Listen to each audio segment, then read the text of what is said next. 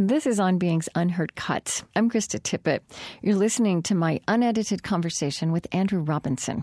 He is the co writer of the biography Rabindranath Tagore, The Myriad Minded Man. I spoke with him on January 26, 2014, from Kalliopeia Studio at On Being on Loring Park in Minneapolis. He was at BBC Studios in London. Download the MP3 of the produced show with Andrew Robinson at onbeing.org. Hello? Ah, hello. Hi. Hi. Uh, hello from Minnesota. It's very cold here today. Ah, it's wet here today. Is it? yes, wet and windy. Where are you? Uh, we're in London in the in off broadcasting house. Okay. BBC. All right, great. Well, thanks for doing this. Um, I'm, I'm excited to talk to you. I've spoken with Anita Desai, um, the novelist, and Amitav Ghosh. So Mm-hmm. I've gotten some uh, very different um, perspectives, but uh, you know, it's really fascinating to delve into this. And I think Tagore is one of these figures who was so important in his time, but his, you know, and, and maybe people have seen that picture of him and Einstein, but they don't even know who he is. Uh, so we're excited about uh, doing our little part to bring him to the awareness of people. Good. So, Chris, how are we doing? Sorry, I'm just speaking to my producer behind the glass. Okay. Okay. Uh, yes, it's we're going to talk about Rabindranath Tagore, I think, uh, and maybe a bit about Einstein. And uh, we're here in London. I presume we're going to get rid of the echo, aren't we? oh, are you here? Oh, great. Oh, okay. So Would you say, um, is it Gitanjali? Gitanjali? Gitanjali. All right. Yes, All right. it doesn't matter too much. Well, I know, but I said it incorrectly at one point, and uh, it, I mean, does matter. I need to say it right. Gitanjali. I don't think we'll say it very often, but to the extent All that it's said, I need to say it correctly. The the I suppose the main problem is with other names, but we'll just forge on, I suppose, and do the best we can. Do it? Oh, yes, we will.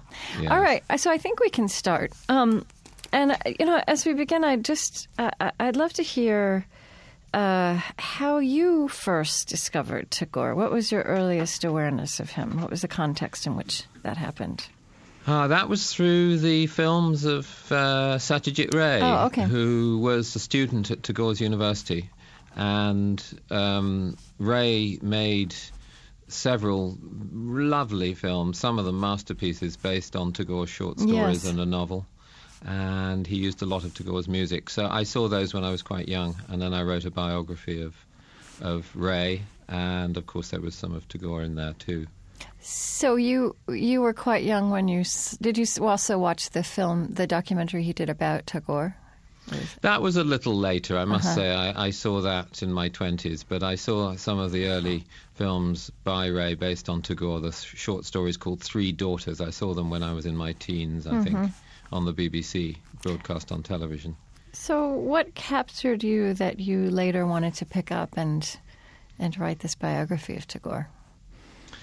Well, uh, I don't think the films uh, directly inspired it. I think it was my contact with Bengal and with Mr. Ray when I was writing that book. Um, we started talking a lot about Tagore, uh, and then I helped to organise an exhibition of Tagore's paintings in London, which I'd got to see through through Ray, actually, who who was uh, trained in fine arts at Tagore's University. So he knew about the paintings when he was a young man, and I picked up on on the paintings probably before the poetry, uh, as a matter of fact.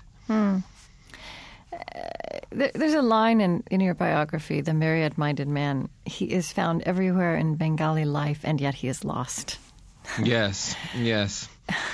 Well, he is. He Yeah. is found everywhere, uh, particularly in his songs, which Yes. every single Bengali knows a bit about, and many of them can sing them. Uh, and of course, they learn about him in school, and they probably visit his house where he lived in Calcutta. But uh, I think in many ways the complexity of the man is lost. Uh, He was much more than just a simple poet with a with a simple message. He was a complex figure, like Gandhi in that respect. Yes. although I don't know, and we're, we're going to obviously flesh this out, but I wonder also if it is his very complexity that that has made him hard to make him just a symbol of something. Yeah, because it seems like he tried, he did so many things. I mean, you, this myriad-minded man was the right, it, Yes. it is a good description, and he he saw a- ambiguity in everything uh, in, in such an interesting way. He was always evolving. It seems all the way through his eighty plus years. Yes, for instance, he he was opposed to British rule in India in a sense, but he was inspired by Western science and Western literature and Western civilization. You see, there's a sort of deeply rooted ambiguity there. He he, he opposed nationalism, I suppose you could say. He opposed the the imposition of uh, the European military political might on India, but he was very much in favor of Western education and uh, he encouraged at every possible stage Indians to respond to the best of the West, if you like. Right. Even even in more in more specific ways. I mean, in 1905, um, when he he came out very passionately against the partition of Bengal, which was a British. Uh, this British divide and rule policy that that separated the Hindu and Muslim populations, and but then and then and he was a voice for this movement of boycotting British goods. But then, as he saw the the complexity of the real effects, that in fact it it fell harder on the poor economically. You know what I'm saying? He never was one of these people who kind of took up a flag and carried. You know, he always saw the difficulty and the, the many sides um, of what yes, was I'm sure you're right. I'm Yeah. sure you're right. This is a factor in, in why he's no longer as well known as he was uh, at the time he won his Nobel Prize. And he always said in the years after he won the Nobel Prize that, um, you, you know, if I'd stuck to, to doing the kind of poetry that first won me that prize, uh, which which W.B. Yeats so admired, that Yeah. poetry called uh, Gitanjali, song offerings, and some other collections. Tagore knew that if he'd stuck to doing this rather um, straightforwardly semi mystical love poetry with a strong sense of, of the divine, uh, he would have been a much, uh, he'd probably been a much more famous man now Right. than he actually is uh, because he did so many other things. He got bored in a sense and frustrated, I think, with with the image that had been created at that time in his life in 1913 and then around the time of the First World War, and he wanted to get away from it in later life. There's um yeah, I mean even that that the, the the story of how he became so celebrated um, in the West is so interesting. Um, right, that Yeats uh, and Ezra Pound um, they all you know kind of discovered him and and I think even brought him to the attention of the Nobel Prize people. He was the first non first Asian. He wasn't the first non European. Yes, I think he was the first, certainly the first Asian, and I would have thought the first non-European. writing in English to win the Nobel C- Prize. certainly before before the United States in that respect. Yeah. I mean, he, he Right, right. he was the first uh, outside of Europe. Uh, not in, uh, you know, obviously his interest in uh, literature was was there, but uh, I mean, the sciences came later. Yeah. course. But but even that, um, he was so championed and and celebrated, and then he renounced his knighthood in 1919 after the massacre at Amritsar. So even Yes, and he was the first Indian to respond to the Amritsar massacre publicly. Uh, that's quite a courageous thing, really. He he felt that the politicians should take the lead, but he tried to persuade Bengali politicians to to to uh, convene a meeting to make a protest against the the massacre, and they refused. Uh, in effect, they were afraid they they would get uh, the you know persecuted by the government under legislation uh, in force at that time. And Gandhi also refused uh, to make a public stand at that Did he? time. So, yes, he did. So Tagore was the first, and maybe it wasn't the most politically effective move, but it was what he felt he, he alone could do, uh, which was to renounce this honour that had been given to him for his for his literature by the British government. Yeah. You know, uh, there's there's something in Tagore's the, the personal trajectory that uh, that actually reminded me of the story of the Buddha, which is just this this young man raised in this. Um, of course we know much more about him that we than than Mm-hmm. one know. You know the story that comes down about the Buddha, right? This the prince in the in the uh, enclosed, you know, living living this life of containment and luxury, who one day ventures out and sees all the suffering and the poverty, and um, and his his vision is changed. And there's a bit of that in in Tagore's story. I feel that, um, but I mean, you know this story better than I do. Yes, there is a bit. Uh, you're right. Uh, I mean, more in his father's case, because uh, his father was the, the son of an extremely wealthy man, uh, grandfather of Rabindranath, uh, known as Prince Dwarkanath Tagore. He wasn't actually a prince, but he was a merchant prince, India's first industrial entrepreneur, I think you could say, and, and a, an incredible figure in his own right, but not at all a spiritual man, uh, but also not a lackey of the East India Company or the British government. He was an independent man, and, and he handed wealth down to his son, and the son, the father of Rabindranath, that is, the Maharshi as he was known, the Maharishi, so to speak, um, he rejected that as a young man. And so Tagore the, the grandson, I think, inherited both traditions uh, the, the, the, the, the luxury loving tradition of his grandfather and the austerity of his father. And they, in a sense, they ran side by side throughout. Because he did, didn't he life. still grow up at, in this great estate, right? He grew up in a wealthy house. Uh, the estates were in Bangladesh, as we'd now call it, in East Bengal. Uh, they were not particularly wealthy, but they were big.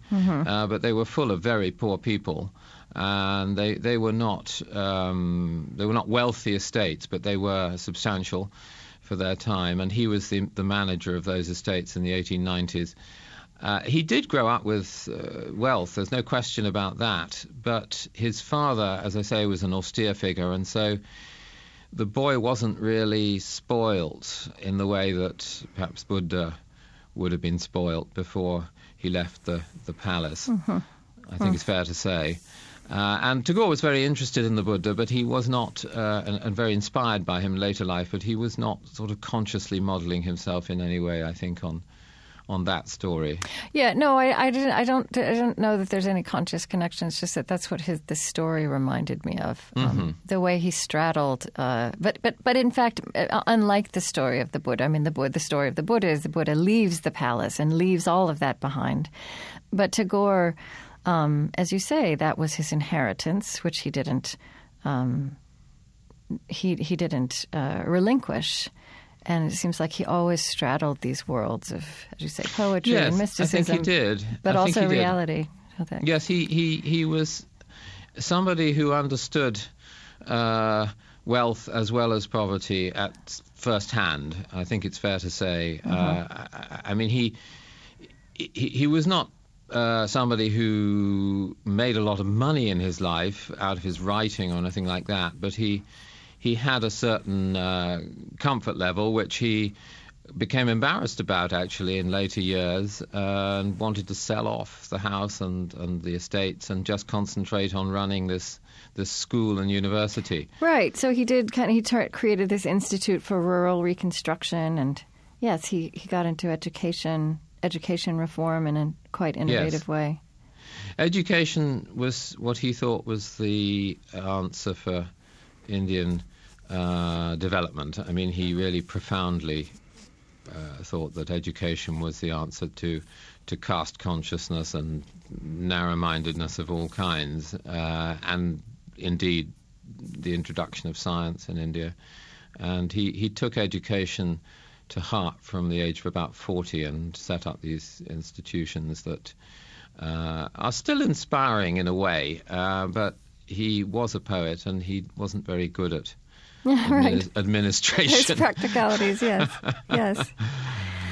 So, um, You know, I think there's a sense. You, you used this phrase a minute ago, and you said uh, if he'd just continued writing those semi mystical, the semi mystical poetry that had won him the Nobel Prize for Literature, he might have stayed more famous. And it seems like that is he. He was almost glorified by people like Yeats and Pound, in a way, imagining a spirituality in him that that Britain had lost or that was not accessible to them.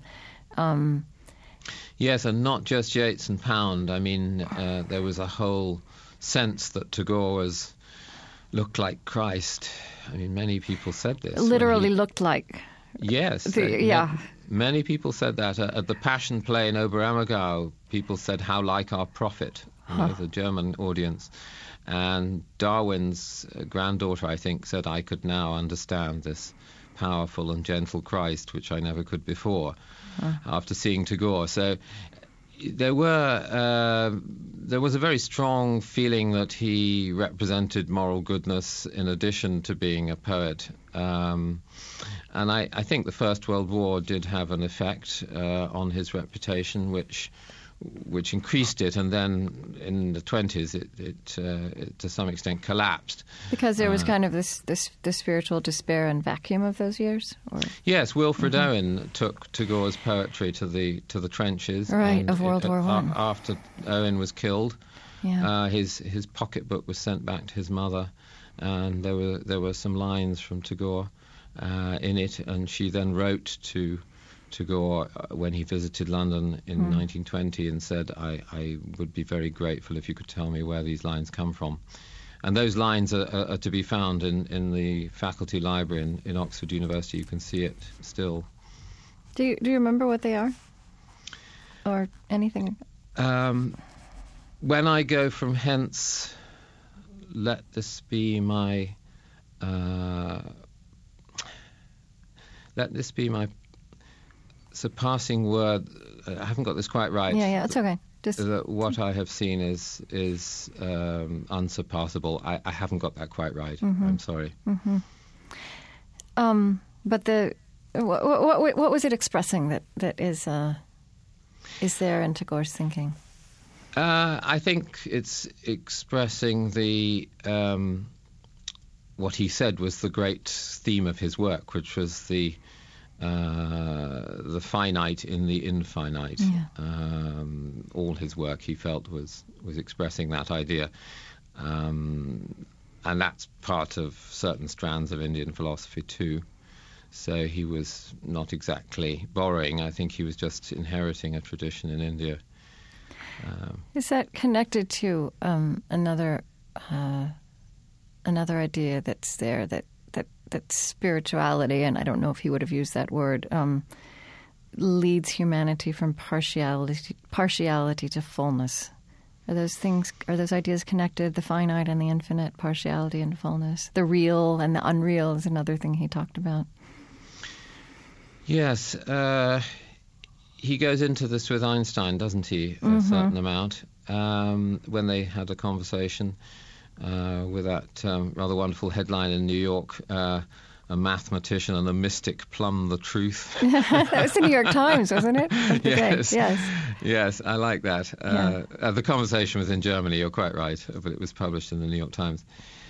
Um, these are these are evanescent things in Tagore. I, I mean, he was certainly a man who tried to live life to the full that it sounds a bit trite, but it is amazing how much he packed into his 80 years. Yes. Uh, after all, he started uh, painting at the age of 64, 65, and, and produced over 2,000 works before he died. Not all of which are good, but uh, quite a few of them are. Uh, there aren't many painters who start at that age and continue right up to the end. Yeah.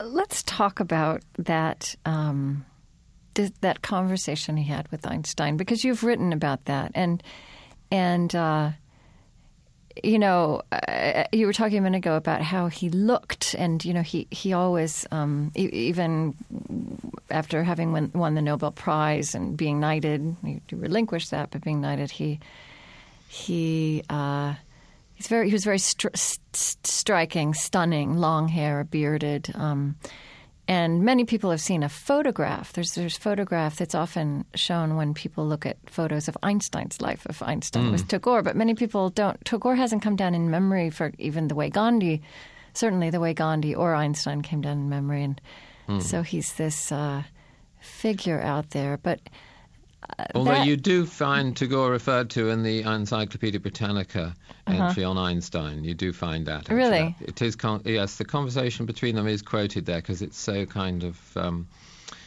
uh, precise, the difference between the two of them. between the two of them, right? Who was it? Isaiah Berlin said it was a cl- complete non-meeting of minds. yes, that's how he wrote that to me. and Isaiah Berlin knew a bit because he'd attended Tagore's lectures in Oxford in 1930. And he knew Einstein, so he, he knew both sides to some extent. Yeah. But um, it's a, it's a, a non-meeting of minds. It may have been, but it's a fascinating dialogue, and it remains, I think, fascinating today.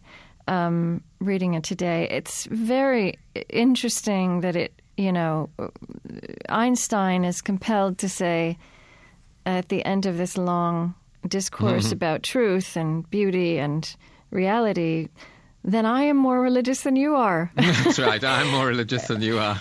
so, so ta take us inside. What what happened there that could lead Einstein to whose real religion, whose deep religion? Although he, he, he had a, as he said, a cosmic spiritual sensibility, but his real religion was a deep reverence for science and for the Yes. laws of physics. So, Well, you, of course, have written about this. Yeah. Um, I'm aware of that. Yeah. I and and talked to many others about it. I I, I think that uh, it's true to say that in 1930, when Einstein was arguing with Niels Bohr about quantum theory and Yeah. God does not play dice and the whole concept of uncertainty, the uncertainty relations in in in the atomic world. Um, I think to, Einstein was quite fired up with this very very strong belief in the independence of truth from the human world. The, Right. the, the world is something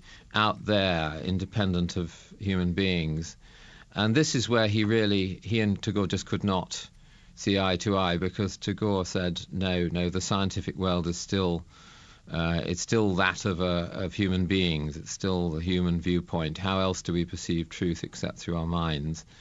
And Tagore had a, a, a, a sense that uh, science was was part of um, the human mind and indeed the cosmic mind. He he believed in that, uh, which Einstein I think would not have agreed with, uh, and that there was no no truth that was independently existing of human beings. That's what he says, and then, of course Einstein says, "But what about the table in this room? Uh, even if we weren't here, that table would still exist."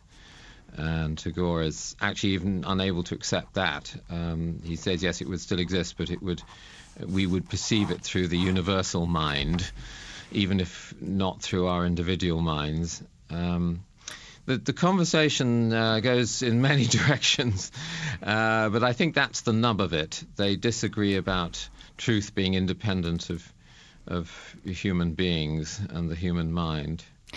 So it's so interesting to me to interview you, you this week because I just did a had a conversation with the physicist Brian Greene.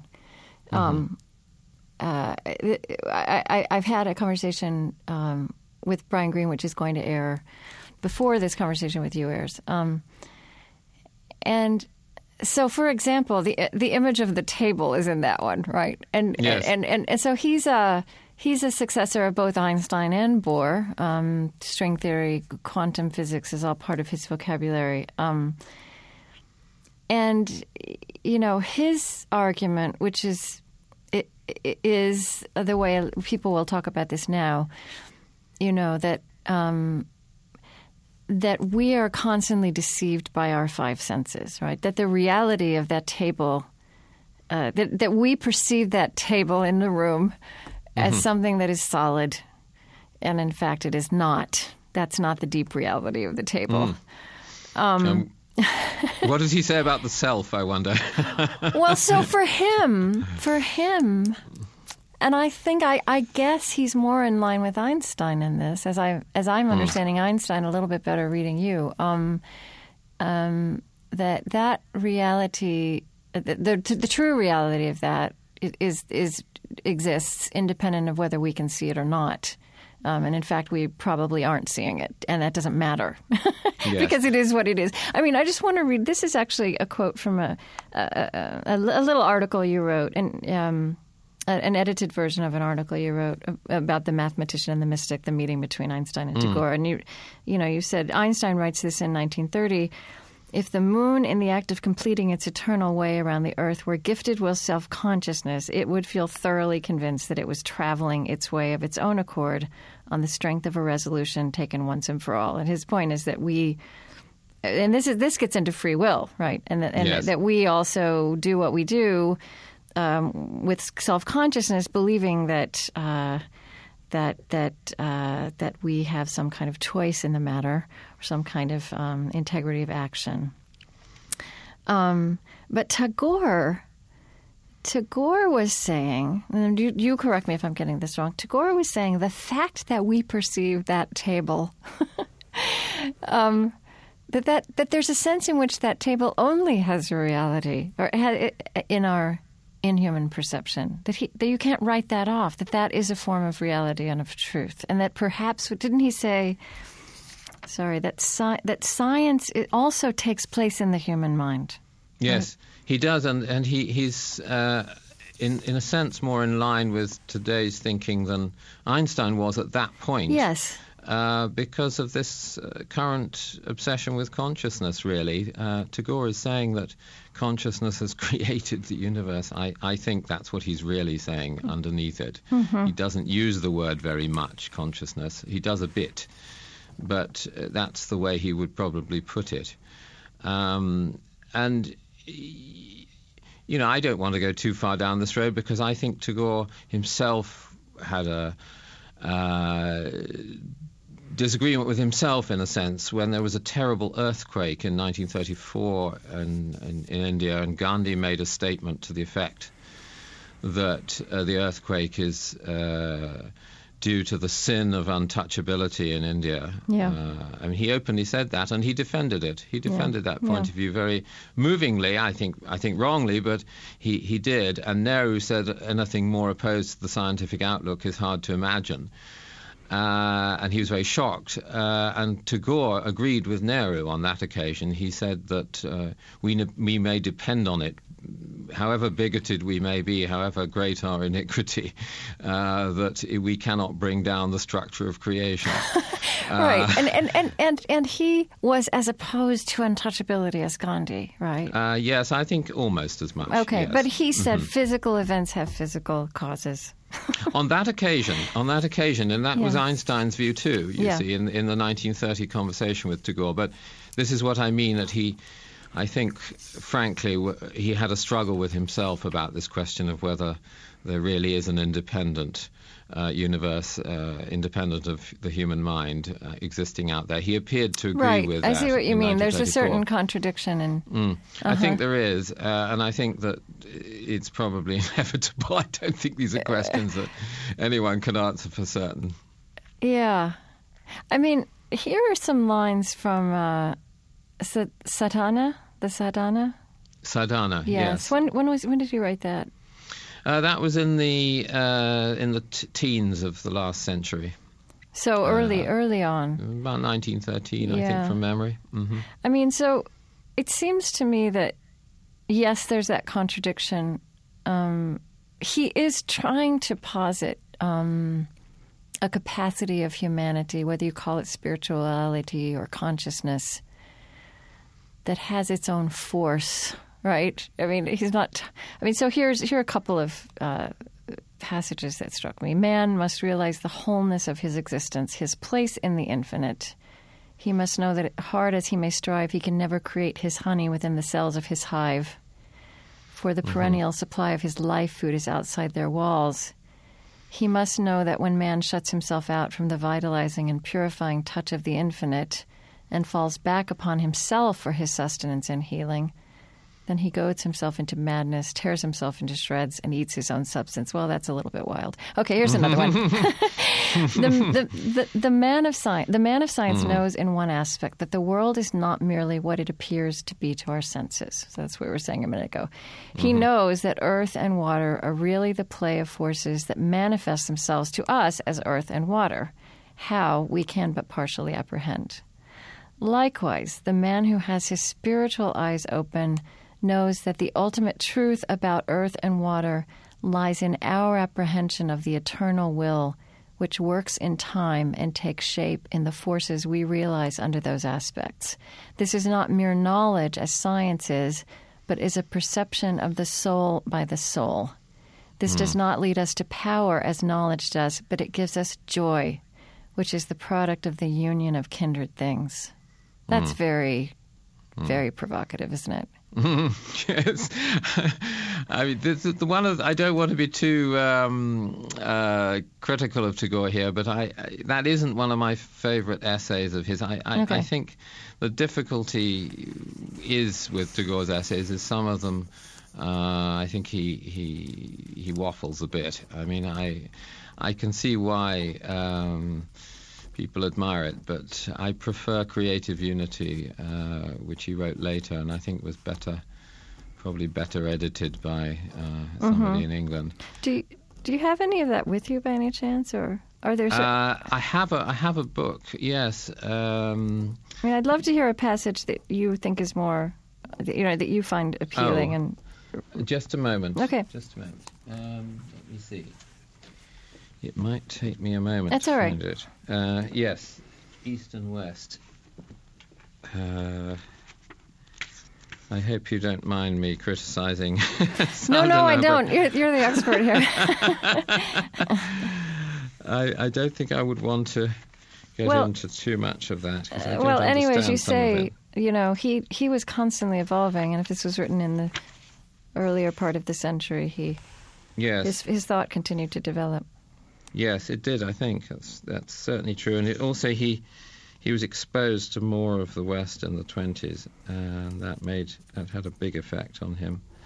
Um, well, uh, let me just see. East and West. Um, there's an anthology I published, uh, which is available in somewhere in the oh, states. all right. We'll look for Uh, that. Yeah, St Martin's Press. It's quite a good anthology because it really gets some of some of everything in Great.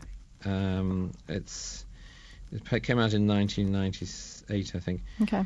Uh, just a moment.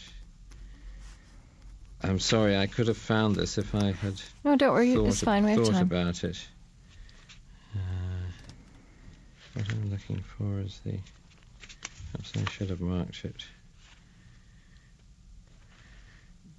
I could I could quote to you on the earthquake because I did mark that. I thought it was Mm. rather a startling uh, statement to yes. Gandhi. Yes. Uh, would you be interested? Sure. I'd love to hear both of those. Um, Yeah, the Bihar earthquake. Um, he says there uh, that um,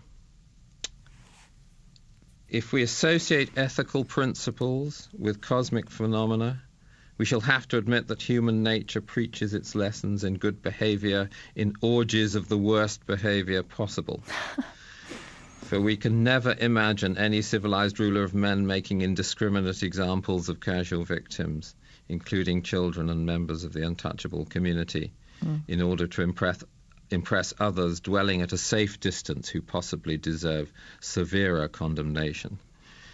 Uh, and then he says. Um, the law of gravitation does not in the least respond to the stupendous load of callousness that accumulates till the moral foundations of our society begin to show dangerous cracks and civilizations are undermined.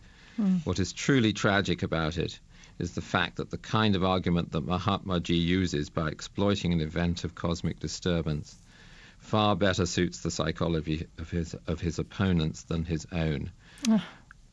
Wow. and it would not have surprised me at all if they had taken this opportunity of holding him and his followers responsible for the visitation of divine anger. Hmm. So he turns it round there and says uh, that the, the Brahmins uh, Right.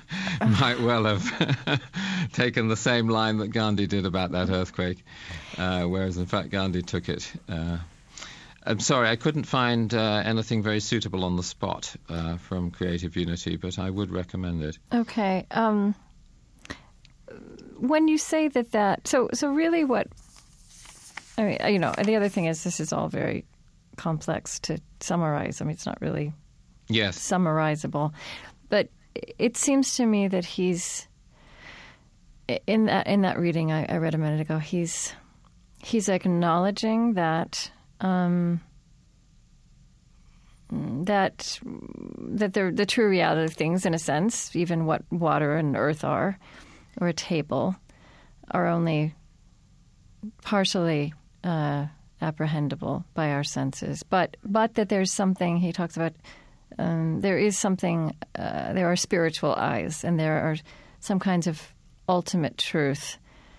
yes. Right. That's, And tell me, so tell me how you, I think you feel that that maybe doesn't reflect uh, the fullness of his own thinking as he, or, or it's not, not all that helpful as a, uh, tell, so tell me what you're objecting to in it. That's what I'm trying to um, get at. well, uh, I I think it's that uh, to go. The difficulty is let's let's be frank about this. Uh, Tagore said, "I'm not a philosopher." Uh, I mean, people regarded him as a philosopher, but he, he he rejected that label. He said, first and foremost, I'm a poet and an artist." Uh, and I've I've got a view of the world, of course, but uh, I'm not a I'm not a logical thinker, is what he was really saying, or somebody with a philosophical position. So I think his whole view of life was was incredibly uh, profoundly uh, influenced by the fact that he was a, a an artist, uh, Right. and art, poetry, and many other things, music, of course, and painting, were what he gave him the the strongest sense of joy in his life. Um, and he felt that the artist perceived the world um, probably differently from from the majority of of other people. Uh, And that word joy is so central to him, It right? is, yes. I I mean, to me, it seems like that. And, you know, this last line of the thing I read a moment ago that, you know, there's knowledge that leads to power, and uh, there's knowledge that leads, there's, there's, there's, uh, there's apprehension which leads to joy. Um, you know, when I was in this room with this physicist a few, uh, in New York City, it when he was describing this view of reality, um, where the only things are real that are real are things that are the laws of physics, and um, we can't even comprehend that. It's it was a complete dismissal, uh, you know, of human of Yes. of human perception and human experience, Yes. not to mention human free will, and a dismissal of you know joy, Yes. uh, which is so, I can imagine right? that. yes, I can imagine that. And, and I I, think, think- yeah, go on. Uh-huh. I, I, I think that um, in the end, Tagore uh, said that the, the the joy matters more yeah, uh, to Right. him, at least, uh, than than the the logical understanding or the idea that uh, that truth was independent of, of his perception. I mean, he, Right. he, he didn't really accept that because his whole life was was artistic. Um, right. There's th- these lines I love. I mean, especially three lines, the little three lines of poetry. I am a poet. I do not debate. I look at the world in its wholeness. Yes, uh, that's a good one. Um, I, I just wanted to mention another one, actually, which is a favourite of mine, um, uh, an epigram of his. Uh, the worm thinks it strange and foolish that man does not eat his books. I love that.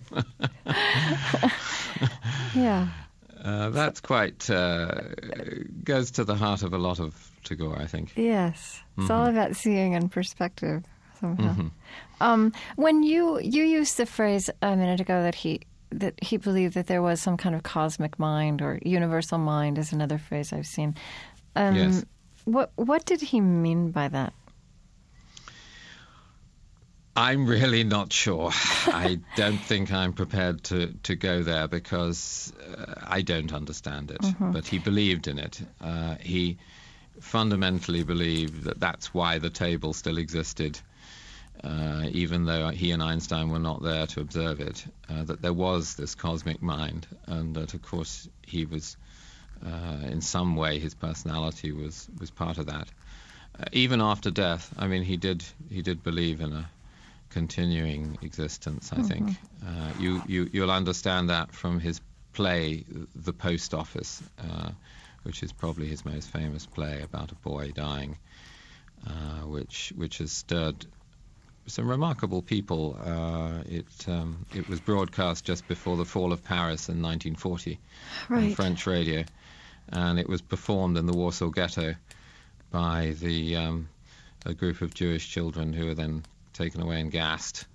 Uh, and it's it's always been a classic. Gandhi was thought that was one of the best things Tagore ever wrote, Hmm. uh, and said so in a in a letter. Uh, Hmm. So it's probably worth uh, thinking about in your program. Yeah, actually, I did. Anita Desai sp- speaks about that in a wonderful way. So it's wonderful, actually, for you to set that up. yes, um, thank you. she wrote the foreword uh, to the edition that we translated. I remember. Yes. yes. Um. So, tell me some more. I, I do sense that for you, um, Tagore's painting becomes just as interesting as anything else he ever did. And you know, it's hard to talk about painting. It's hard to talk about painting on radio. Uh, It's probably right? worth saying, But, yes, yeah. how he started, though. He Yeah. started by uh, elaborating his manuscripts that he had crossed out. He'd, he'd made corrections on his manuscripts. Uh, he would cross things out, and then he, he felt they looked uh, ugly. And so he started making uh, patterns with them with his pen, and the patterns eventually grew into fully fledged paintings, and then he took up the brush and he still used the pen, but he took up the brush and started creating independent paintings. Uh, and he said, I'm not going to show these to anyone in, in India. I'm going to show them to art critics in Paris and Germany and United Kingdom who are more open-minded. Uh, and so he took them and he exhibited them in Paris and uh, in Germany and other countries. And there were some very excited reactions. Um, and then he started painting in earnest for the last decade of his life till 1941. Uh, and um, nowadays his paintings are very sought after in India and, and worldwide, and they're, they're, they're quite difficult to buy. I think well, I'm sure we'll be able to put some um, some of those images up on our website um, because I'm just longing to actually have them in front of me as I'm hearing you talk about them. It's interesting. It's very interesting though that they grew. to- That, that his pa- painting grew somehow organically from his working with words. And may I say that they're not um, the reason I find them exciting, and also many critics do, uh, whether Indian or non-Indian, um, is they're not predictably Indian. I mean, Tagore's nephews created what was known as the, the Oriental School of Art, which you know consists of, by and large, uh, scenes from Indian myth and legend, uh, illustrated generally in a rather kind of uh, bit like an Indian miniature with somewhat less powerful colours, bit bit more um, wishy-washy, I'm afraid. And that whole school of Oriental art was rejected utterly by Rabindranath Tagore in his 60s. Uh, he said, "I'm I'm I'm going to paint from my mind. I'm going to paint from my imagination. I'm going to paint from my my dream world." and they're almost all figurative. A few are, are, are, are totally abstract, but mostly they're portraits or weird creatures that existed in his mind, and uh, they're so unexpected. You know, you just would never think that Tagore would have created these. The man who wrote Gitanjali. And all those wonderful short stories, so realistic about village life and t- town life and, and politics in India and so on Um, none of that is present in the paintings, really. It's it's a completely different uh, picture of Tagore that emerges, uh, and sometimes a rather savage one. I mean, you, you get a sense of a man who's uh, not all uh, at ease with himself, and certainly not. Um, I mean, he's he's got demons, you know, and the demons are sometimes illustrated in the paintings. Hmm. Well, I think every mystic has demons, but they don't all put them on paper to, to exhibit to the world. sure, you're right. um, there's this thing that he's said to have said on his no that he wrote in 1941, which I believe was near his near the end of his life. Um, as I look around, I see the crumbling ruins of civilization like a vast heap of futility. Yes. And as you say, he was very outspoken about all the way through, you know, his life, things that were wrong. um, yes. and, but then he com- concluded, Yet I shall not commit the grievous sin of losing faith in man. Mm, mm. And I think that's very important, and I, I think he didn't.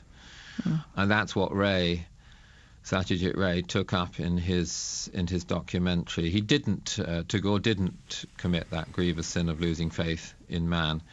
I mean, right to the end. Uh, the paintings show it, incidentally, but uh, how, how know, do the paintings show it?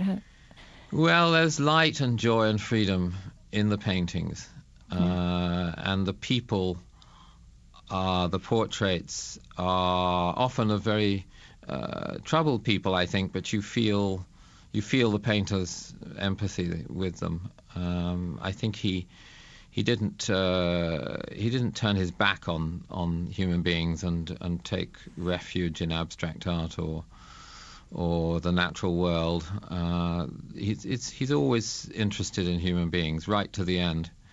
Uh, and the last letter he wrote, I think probably was the very last letter was was was a letter to the the bishop uh, in India, of all India, the Metropolitan, who, who had argued with him that uh, it was his duty to to support the British war effort in the Second World War uh, and to encourage Indians to do so. And he said, "Well, I would have liked to have done so because this war is is a crusade against all that." Hmm. Reduces the insignificant, the significance of man, but I'm I'm heartbroken that the British haven't woken up more to their responsibility to India as a result of their own troubles. Uh, he wasn't saying he wouldn't support it, but he was saying uh, he was anguished over the whole issue. Um, but you know, I think that that that uh, reminder of his his reality base. Um, yeah, there's nothing romantic about him, really. I mean, yes, he's a poet, he was an artist, but he didn't he didn't rom- he didn't gloss over um, reality. No. You know that to me that lends gravitas and integrity to his insistence on joy. I mean, you know, here's some here's some other lines, and I'm not sure where these came from, lines of poetry, but just coming back to that overriding theme of his, which is different. it, it it it lands in you differently if you know what mm. you just described about how he approached reality. You know, joy flows through the uni- universe. The sun and moon drink of it, a full measure. The light of the joy of goodness stays ever effulgent. Effulgent. I'm not sure you said that. Effulgent. Mm-hmm. What are you all by yourself, confined to your own ego? I, I, heartily agree with you, uh, and one should not forget that his family life was tragic. Yeah, uh, right, right. He lost he lost so many children uh, and a grandchild at a very young age, and his wife died when he was 40, um, and he, he, was a very lonely man actually in those later years. Uh, he had so many people around him, but no really close friends, as he himself said. Uh, one up till his mid 60s, and then after that, no one he felt was hmm. was really a close friend.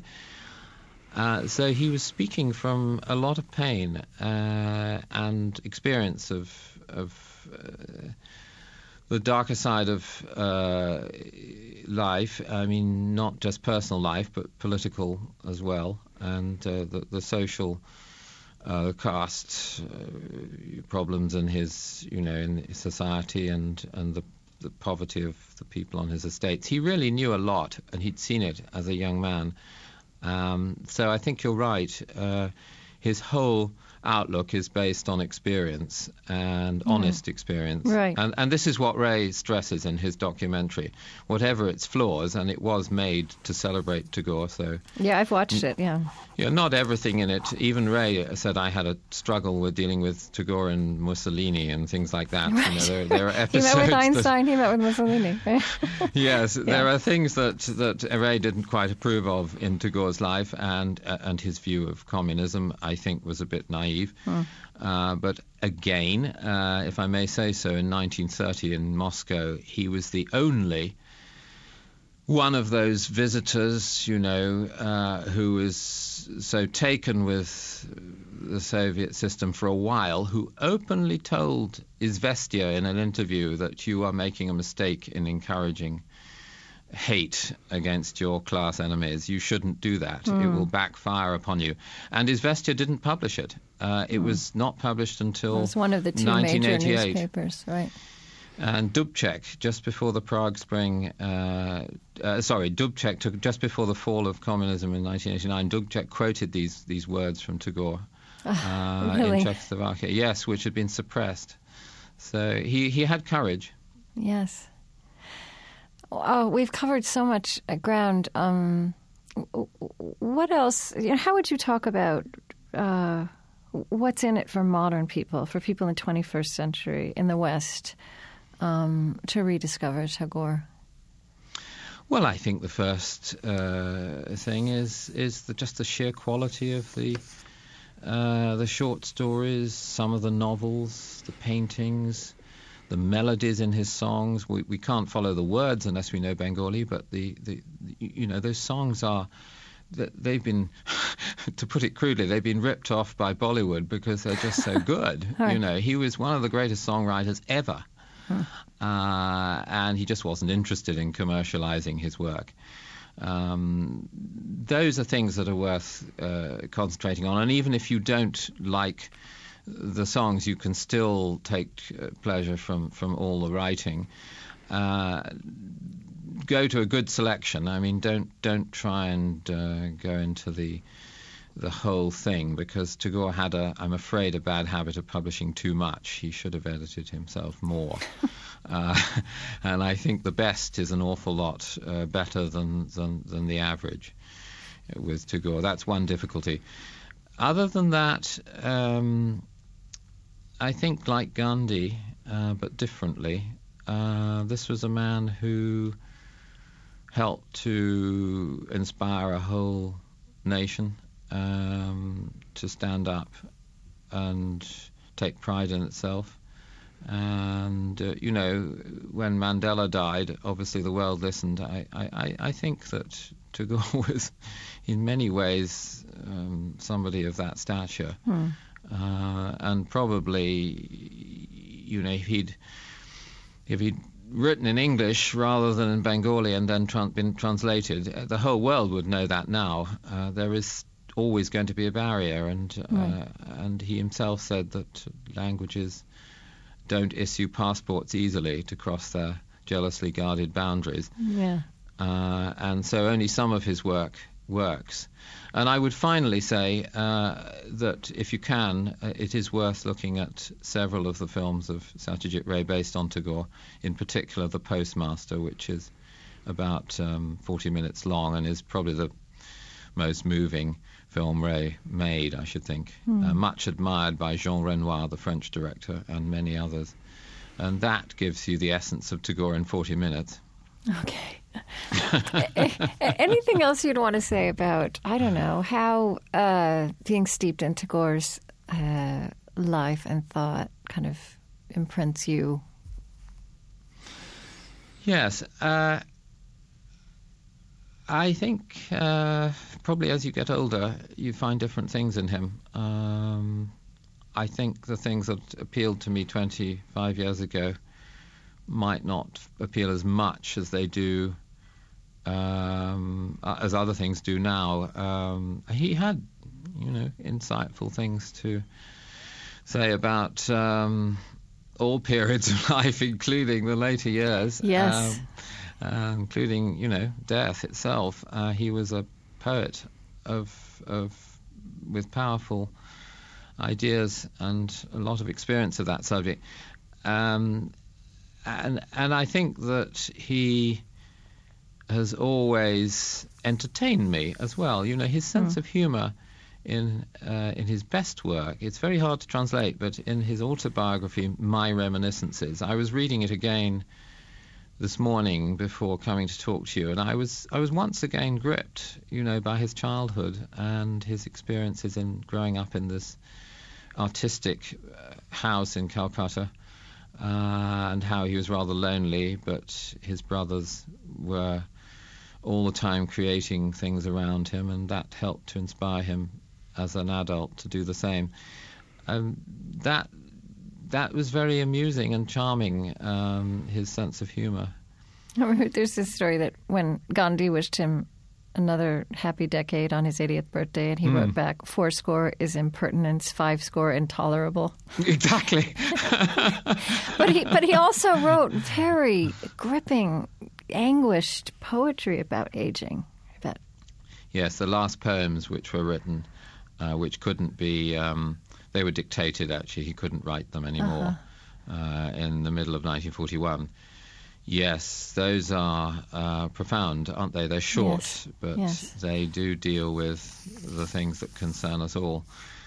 Uh, you know, the meaning of our existence. And um, was trying to see if I, I had written them down at some point. Um, oh, yeah. Brutal night comes silently, breaks down the loosened bolts of my spent body, enters my insides, starts stealing images of life's dignity. yes, and he, yes, yes, he was he was in a very uh, uh, sad state by then, and he had to be um, brought to Calcutta for an operation which he didn't want.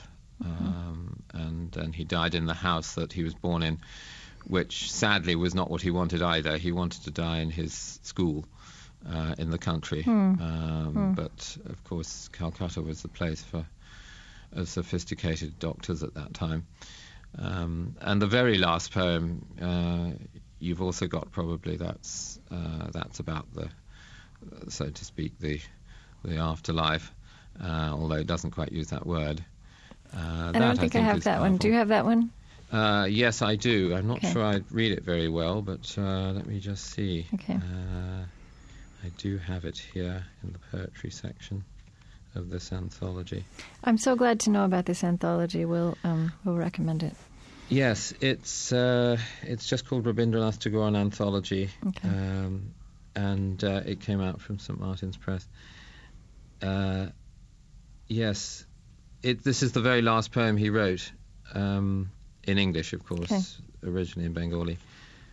The sun of the first day put the question to the new manifestation of life Who are you? There was no answer.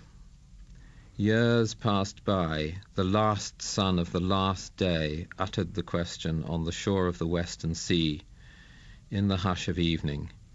Who are you? No answer came. That's it. Mm. Thank you so much. Um, this was Well, really wonderful. Did you really get something you yes, wanted? I wasn't sure. absolutely. Yes, absolutely. Oh, Um, I'm relieved. yeah, and I think you're going to be you're kind of advising us on this. So um, yes. So feel free to ask further. yes, if we have questions, um, and we may. Um, By all means, yes. Okay. You've got my email. Yeah, Yes, yes please do. I'd be Yes. happy to. I'm, I'm sorry about Sadhana, but um, that you took me by surprise. yes, no, no, no, that's all right. No, actually, that that was important. Um, but if you, you know, there was the you were looking for something Creative from was a creative unity. If you find something, maybe you could just um, send that reference to Lily. Yes. Okay, I'll that. be great. And because we can point people to that on the website. Yes, that's okay. there's something in the anthology. I just couldn't yeah, find it. Great. Uh, and I'll send it to you. All right. Thank you so much. Well, I hope that was all right. It was wonderful. Yeah. Thank you. Okay. Bye bye. Bye bye.